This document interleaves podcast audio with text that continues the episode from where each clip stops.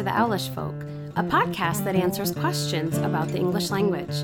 I'm Amanda, and with me is my Audible co host, Dave. Hello, Dave. Hello, Amanda. Uh, what on earth does audible mean? Audible means able to be both smelled and heard. Oh my god, is that a good thing or not? I guess it depends on uh, if you smell nice or the smell uh, coming off of you is a stench. Jeez, So it depends on the situation. Well, in a way, thank you. Are you feeling better?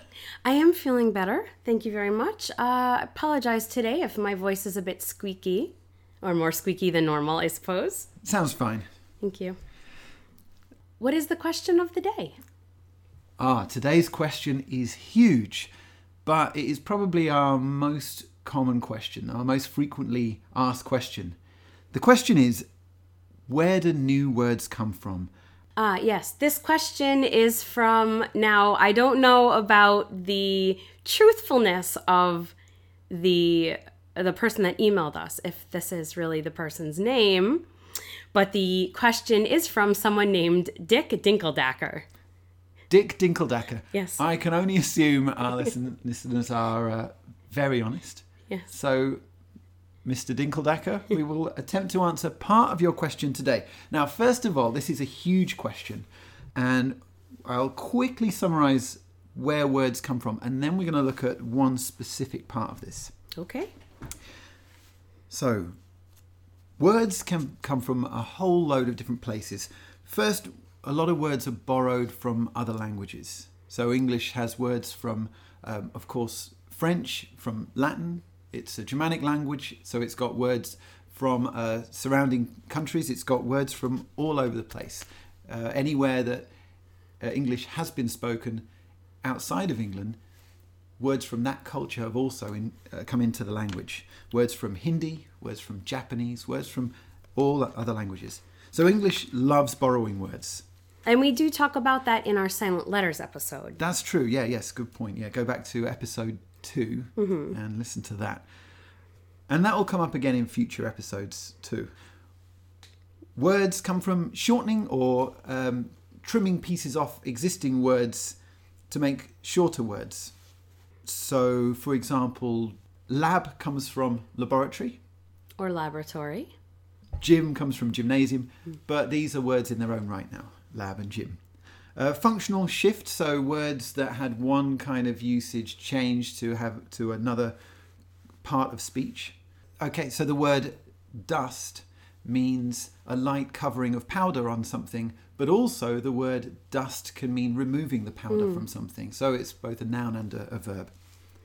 A back formation, so where part of the word sounds like a prefix or a suffix, then we assume that the, the part in the middle works in a different way. So a back formation, an example is um, peas. Peas is the proper name or the original name for the vegetable pea, P E A. But the name used to be P E A S E. And it was assumed because they always come in a cluster, loads of peas, peas was assumed to be the plural.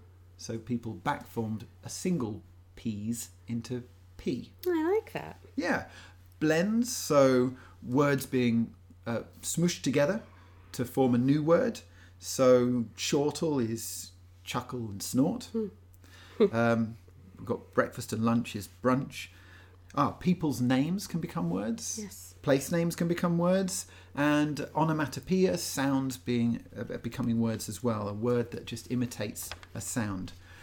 Folk etymology, where we have an original word and then a new word that's very similar arises because it sounds more familiar to people. We make new words by combining word elements. So we we have um, like cycle and bicycle and unicycle. Okay. Um, and then sometimes words are just made up out of thin air. It's a long list. Yes. Sorry. I'll edit parts of that out to make it shorter. all right. Anyway, so we're not going to talk about all these things today. Yeah, it would be impossible to. But I think each one does deserve its own episode. Yes. So we have a slightly more specific question related to this that we will tackle. Yes.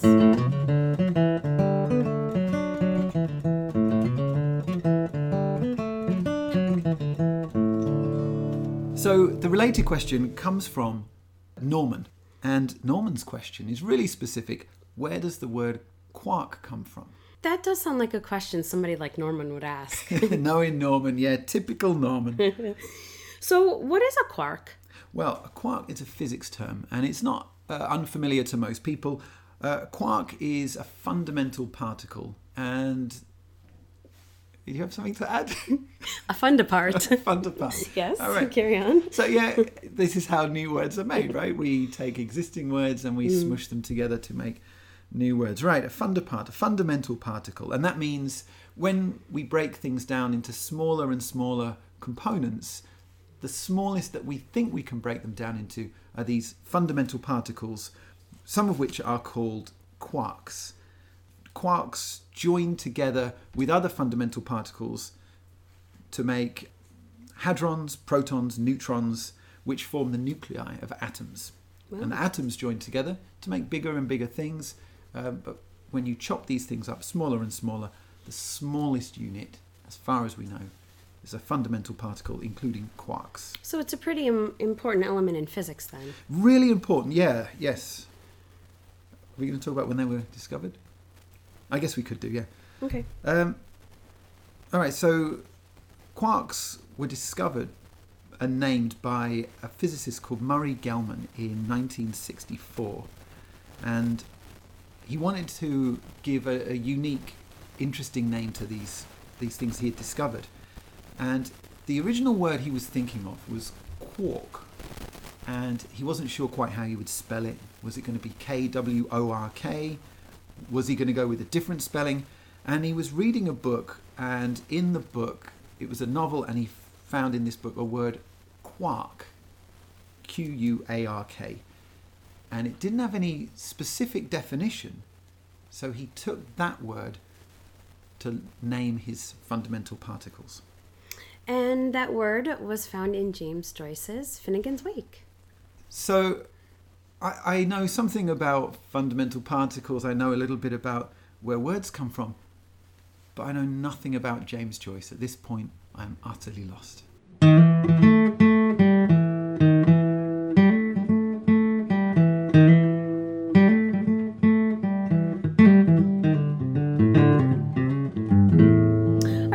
Let's start with talking a little bit about James Joyce and Finnegans Wake, and then we can talk about the quark in the context of the book.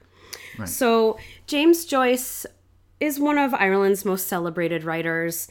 He was born in 1882, died in 1941, and he spent a lot of time living in many places in Europe, especially in Paris in the 1920s, with many of his contemporaries like Ernest Hemingway and F. Scott Fitzgerald.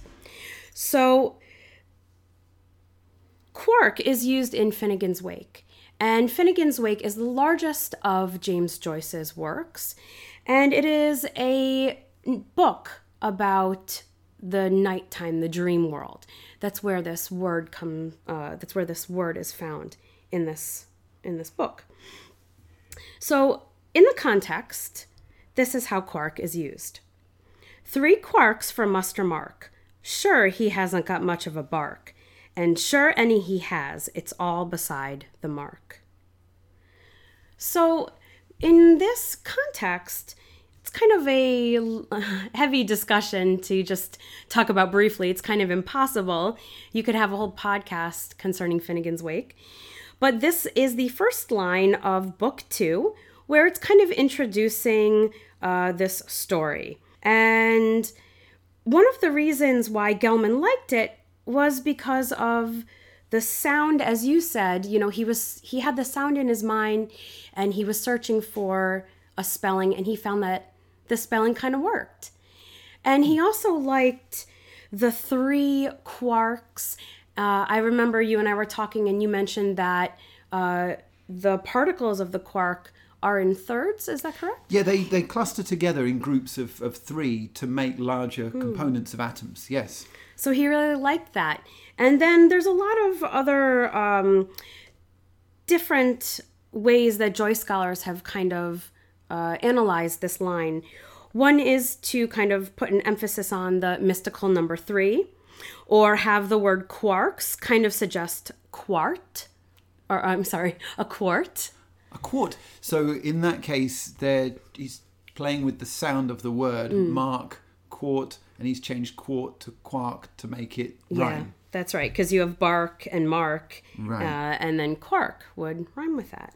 So it seems James Joyce was kind of playful with the language in this in this situation. Yes. Was that like a feature of his his work? Definitely, Joyce loved wordplay. Um, he had a knowledge of a lot of languages.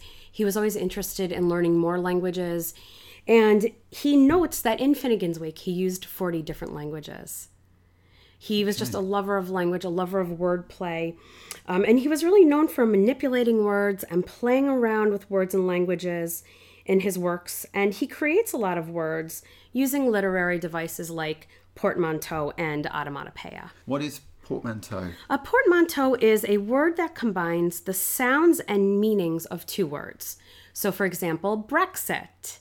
Ah, okay. So you have Britain. Britain, yeah, exit, and you combine it together, smush the words together, and you get a new word. Same thing with sitcom, which is situational comedy.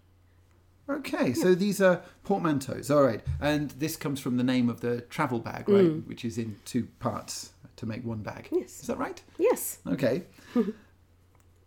and you said also onomatopoeia, which we mentioned before, is uh, a word that mimics a sound from, from real life. Like hoot for an owl. Oh, okay. Hoot, hoot, hoot.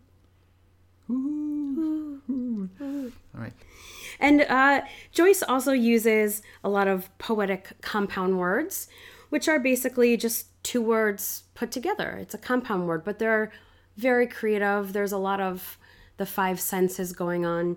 Um, and then also some comic wordplay, just playing around with different ideas and concepts. And we'll give examples of all four of them.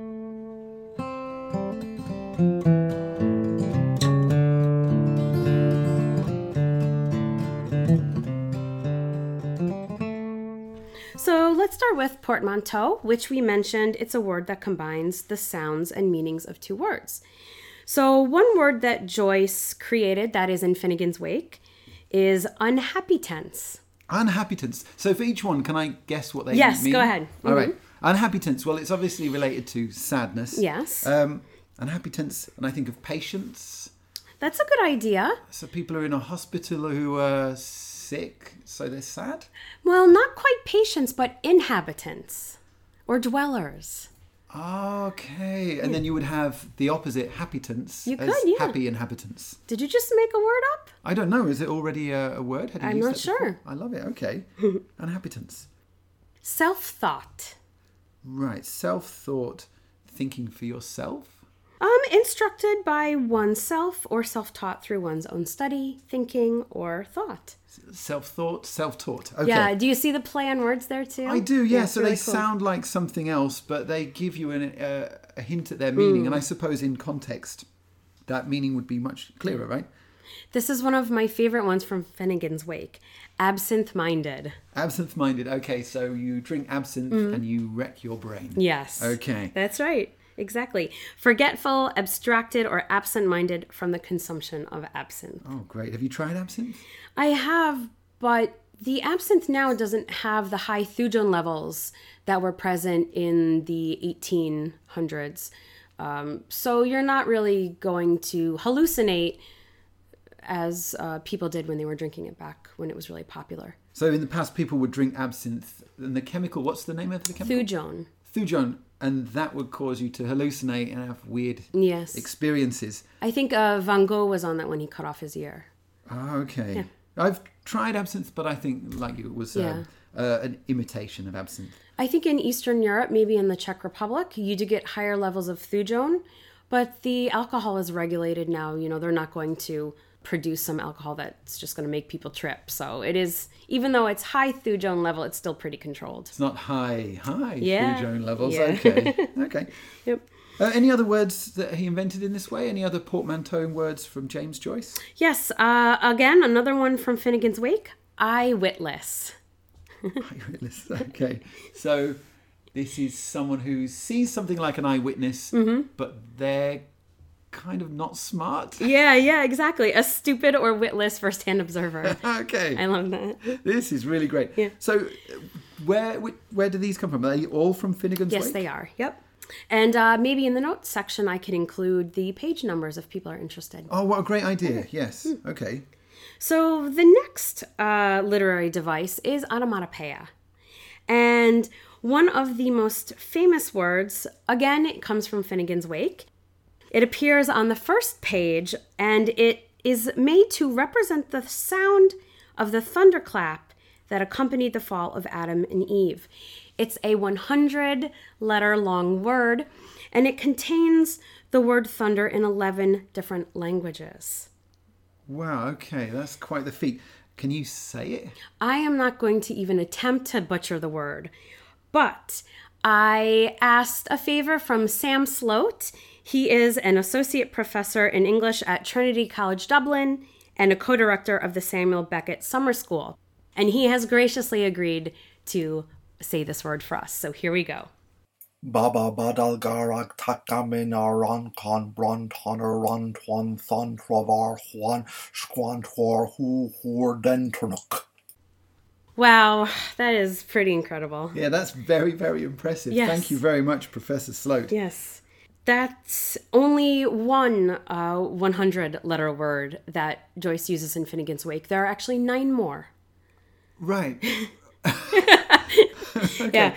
Um, Do they? They're all um, onomatopoeia. yes, they are. Well, we're not going to hear all of those, but that is a fantastic Yes. example. What a, a, a creative and interesting way to make a word. So all the words mean thunder in different languages. Yes, that's right. And there is one reference to the Tower of Babel as well, which is the first Baba Daba. Ah. Oh, Baba okay. Baba. Baba Baba. So he also invented a lot of poetic compound words, and these are just compound words that are very fanciful. They include the five senses. One example is from Ulysses, and it's smile smirk. Smile, smirk. Yes. Well, this is smiling, but it's not a proper smile, right? Yeah, it's smile. a smirk with a smile. right. Okay. um, smell sipped. Smell, sip. Yeah. You know, if you have a nice frosty mug of beer and you bring it up to your lips and you're drinking it and you're kind of inhaling the uh, the aroma of the hops as you're drinking the beer and you're sipping it at the same time. Oh, that's really sip. yeah. Okay, that really works. All right. Yeah. And the last literary device that Joyce used uh, was comic wordplay. Basically, he just loves to play around with words and ideas that are related. Um, one example comes from the eighth episode or chapter in Ulysses called Lestrygonians. Sandwich, Ham and his descendants mustard and bread there. Ah, okay. So sandwich, ham, Bread, mustard, yeah. Okay. Just kind of playing with that whole thing. yes. Um, and the other one I really love, which is from the same chapter. What is home without Plumtree's potted meat? Incomplete. What a stupid ad. Under the obituary notices they stuck it. All up a plum tree. Dignam's potted meat. Cannibals would with lemon and rice. White missionary too salty. Like pickled pork. Expect the chief consumes the parts of honor ought to be tough from exercise. His wives in a row to watch the effect. And that's kind of related to an earlier chapter called Hades, where Leo Bloom, who is uh, the, who where this monologue comes from his mind, um, he has attended Paddy Dignam's funeral earlier in the day in the novel, and he's just kind of thinking about this potted meat that is really popular in Ireland at the time. But what if it was made out of human meat? You know, and he's thinking about the decay of that because of the funeral. It's just I love how he plays around with those the plays around with the words. Soylent Green is people. Yes, exactly. Yeah. Wow, that's really cool. Okay. Now, I said I'm a complete outsider to this. I have never read any Mm-hmm. Joyce, but I do know something about Joyce. I Mm. know that people who are into James Joyce, people are really into James Joyce. Yeah, it, it definitely becomes an obsession. Um, and unfortunately, I have become one of those people just from years of studying it. And, you know, I'm currently involved in publishing and uh, presenting in my little uh, James Joyce group. So, yeah, it really becomes a part of life. Yeah, yeah. Well, I know you're a kind of obsessive because you never stop talking about it. um, but uh, it does sound interesting. It is the sort of thing I think I can't have a judgment mm. until I've at least dipped my toe into the mm. James Joyce waters. So I I was thinking of which book to start with. If I mm. start reading James Joyce, where should I start? And I asked Twitter Yes. because if you don't know, you mm-hmm. ask Twitter, right? Yep. And I got quite a few responses, some really thoughtful responses, but some of the responses don't mean a lot to me because I am a complete outsider to this. Mm. So it seems like the most popular choice for a starting point is Dubliners. That's right. Yeah. So Dubliners is Joyce's collection of short stories, and they f- focus on four sections of an Irish person's life childhood, adolescence, adulthood, and public life. And, you know, since they are short stories, they're easy to read in the sense that you can read it from beginning to end in maybe not a lot of time, but you would have to spend more time looking at the annotated notes that goes with it um, and really thinking about all of the information that he gives you. So you could read it, you might not get it, and I don't mean that in a pretentious way because Joyce is really something that you have to study. A lot of people just don't pick up anything from Joyce and just read it. There is some studying involved because he he really references so many books of uh, other artists, playwrights, musicians. He references the social milieu at the time, the political happenings. I mean, there's a lot in there, and all of these foreign languages as well. So, you know, there are annotated editions that can help people go through it and makes it a lot easier to understand. And this has got to be why people become obsessed, right? Because there aren't that many books to choose from, Yeah. right? But if you can read and reread and read again and always find something new and something that's sort of kind of a puzzle to solve, Right. it'll keep you coming back for more and keep you discussing and debating and arguing over the minutiae of the story or the, the meanings and the uh, the things he's really trying to say through the stories. And that's actually Joyce is quoted, uh, and I don't know the quote offhand, but he said something to the effect of, "I've included so many enigmas and puzzles in my works that will have people arguing and discussing it for centuries to come," and that was his point. You know, he wanted to be immortal in the sense of a literary figure, and he has done that. You know, he has people ripping out their hair every day because of his works. Do you think if somebody was known for writing fairly mundane novels, they could say that on their deathbed? there are so many puzzles in here people haven't figured out. Do you think that would get people to read their work with Maybe. with fresh eyes? Maybe it could happen. So, uh, other things that came up on this Twitter that, through the Twitter responses include Ulysses, but people said that's kind of heavy.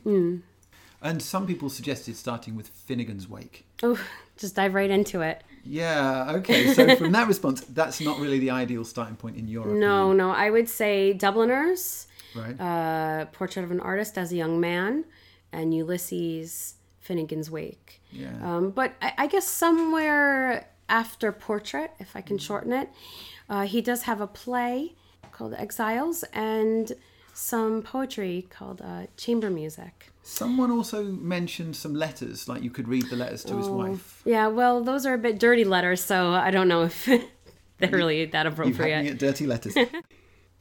Well, there's no doubt that Joyce loved to play with language. And again, we have Sam Slote giving us a little bit of his thoughts on the importance of Joyce's language. When he was writing Finnegans Wake, Joyce said that I've discovered that I can make language do anything I want it to.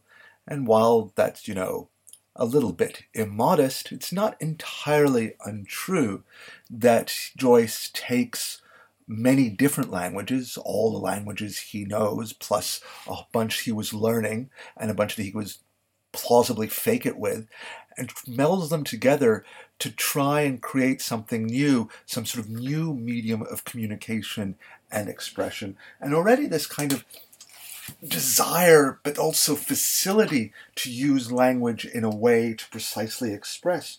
We see this already in Ulysses, just even when um, Bloom passes by his cat while making breakfast and the cat meows. There's, you know, the way almost everyone spells meow, and there's the way Joyce spells it. M K G N A O. He's really, really trying to articulate with the letters of the English alphabet how a cat sounds. And with that kind of this aim towards precision, that's why he does something like Finnegans Wake. Bring all languages together to try and create a new but precise medium of expression. I love the way that he talks about them, the way he articulates that. And also, I love the fact that he gives one of my favorite words as an example, Mrkgnao. Mrkgnao. And how, Yes. how does how's that spelt? Uh, well, one of the ways it's spelled, because there's many spellings in Ulysses, but M R K G N A O, Mrkgnao. And if you think about it, it does sound kind of like, you know, it's the onomatopoeia of a cat meow. Yeah. It's pretty accurate. Okay. Yeah, I can I can hear that. And he uses it several times in with different spellings. Yes, that's right. So I guess with different sounds and maybe in different situations Mm-hmm. with a different meaning from the cat's perspective. Uh, and that's from Ulysses. But yes, that's right. Now I will start reading some James Joyce. I'm going to start with um, Dubliners. We should have a little book club, you and I. Okay. The Owlish Folk Book Club. Yeah. So Members you can, too. you can be my cliff notes. uh, you can help me when I get stuck. Don't rely too much on me because even though I've been studying Joyce for over 20 years, there are famous scholars that are 70 or 80, 80 years old that are still working stuff out. I mean, it's always a work in progress with Joyce. There's no one, if you meet anybody and they say they completely understand Joyce, they are lying to you. It's always something that you have to, you know, work on and you're figuring out new meanings and you're understanding something new. So I can try to help you the best way that I can with my understanding, but I am not the answer. So the more you think you know, the less you actually know, perhaps. That's pretty accurate, All I guess. And you read it once, you think, oh, I'm almost there. And then you read again and think, oh, actually, there's more mystery here Yeah. than I thought. It's like the Dunning Kruger effect, right? The more you learn about something, the more you realize there is to learn. Yeah. And people who declare themselves experts are actually often the most ignorant of all. Have you invented any words? Uh, I have, yeah. Oh, let's hear it. Uh, I invented, well, I invented the word Delumbi when I was a kid. Delumbi? Delumbi, yeah. What do you think it means? Um, I don't know, but it sounds like a bowel movement. it's almost related to a bowel, mo- bowel movement. It means delicious and yummy. Delumbi, delicious Delumbi. and yeah, okay, so it's a portmanteau. Yeah, so I used Oh, to say to my, nice. my mum when she cooked some dinner, Mum, this dinner is Delumbi. Did she like that word or was she offended? Once I offend, once I told her that it's not a bowel movement, she was quite happy. Yeah. Um, and I like to use the word overpants. What is an overpant? Overpants would be trousers. Okay, so what goes under the overpant? Underpants. But your pants are No, I, I like to use the word overpants because overpants go over the underpants. Now I call underpants just pants, and you call overpants just pants. But if we call them overpants and underpants, and we give them a more specific name, then no one's confused, no one's lost. Everyone's life is that No, it's more confusing even now that you've recommended that. Well, there is a word that Joyce created connected to your overpants, underpants, and that's trousers. What's twowsers? Twowsers means two pairs of pants or twowsers. So you would wear two of them, trousers. How's that spelt? T W O W S E R S, and that comes from Finnegans Wake. Now, if you are feeling uncomfortable because you are wearing new underwear, there is an old Yorkshire word, shivviness. Shivviness. Yes, Shivviness is where you're uncomfortable because of your new underwear. new underwear that you haven't broken in yet. Yes. Shivviness. But you would call them pants. Your new pants. I would call them underpants. Have you ever invented a word? Um, earlier in the episode, you said fundament particles, and I said fundapart. Okay, we'll write that down with your name on it. That's great. Fundapart. Um, I did not invent this one, but in high school there was this one teacher, and he was sort of obsessed with smells in the room. You know, he, could smell if somebody had eaten something the previous period before, or if someone had some weird cologne or perfume on, or unfortunately, if someone let some gas fly. And he was always smelling and commenting on the smells. So they called uh, him Dr. Fartner. Dr. Fartner. Fartner being Fart Hunter.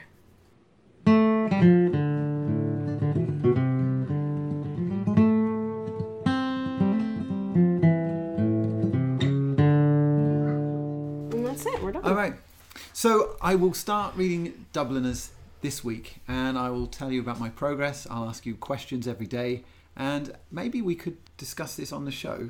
We'll talk about my progress and my questions Yeah. and where I get lost and You could have a little owlet. an owlet. Yes. Great idea. Okay. Thanks so much for listening to us today, and thanks again to Sam Slote for all of his help. So we do have a favour to ask of you. Um, if you like the show, then please tell somebody else about it. Share the show with somebody. We don't ask for any donations for this, and we don't have advertising, and we will never have advertising for the show. But we also don't have any budget and marketing. So if you could tell somebody else about the show, if you enjoy it, then that's a great way of getting it to new listeners.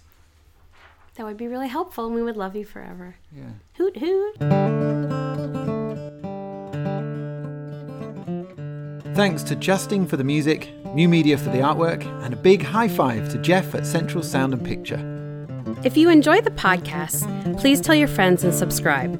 You can contact us on Facebook and Twitter at The Owlish Folk. Send us questions or comments to theowlishfolk at gmail.com.